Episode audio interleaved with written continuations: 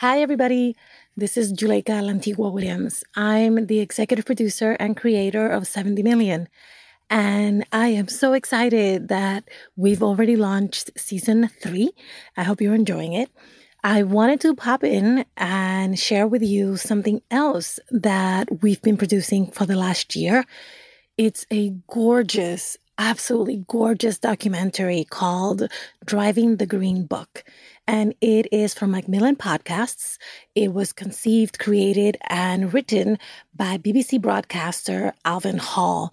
And it is a journey through the South, retracing the steps of the Green Book, which is a guide to Black motorists during the Jim Crow era.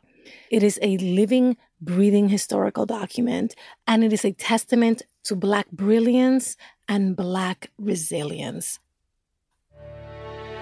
I think about my father and my grandfather because they swore by the Green Book. Every day after Christmas, my mother would bundle all us up and we would hit the road for New York to see our Uncle Jerome. So Daddy had his Green Book, his little pocket Bible. We didn't find out until later years that it was because of segregation and because of fear that the book existed. I'm Alvin Hall, broadcaster, author, and teacher. I enjoy finding and telling stories that people may have forgotten, but whose ramifications are in plain sight.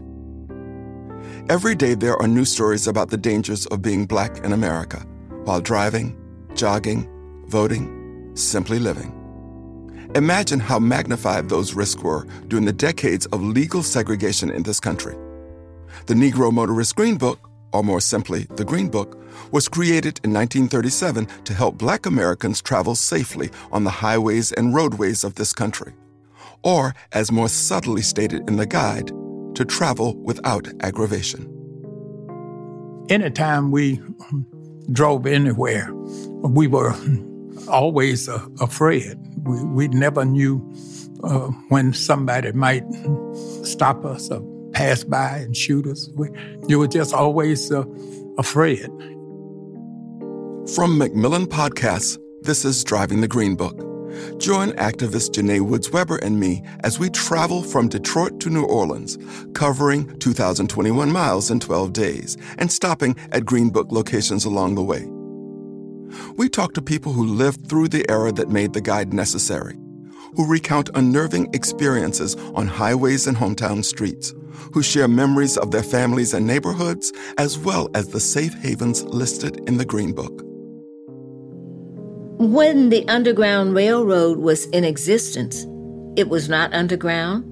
It was not a map that you could follow, but it was a connection of like minded people. And so the Green Book was really taking all of that network yes, sir. and listing it. Listing it, yeah, putting it in one place. On the other hand, though, you met people who were willing to give you everything they had to keep you safe. The Green Book connected black travelers to local businesses and economically vibrant communities that offered welcoming services and safe harbor. The Green Book is now an archival publication.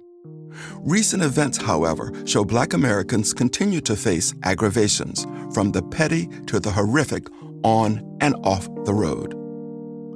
On this podcast, we examine the Green Book through a different lens, as a time capsule connecting us to family legacies, business pioneers, and civic visionaries. To understand the way forward, driving the Green Book is going to look back.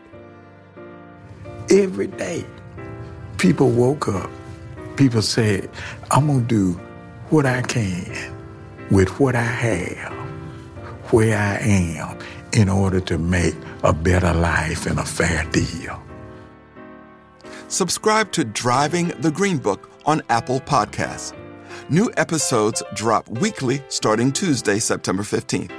And check out drivingthegreenbook.com to learn more about our exclusive Apple Maps guide to the series music playlists, transcripts, and more.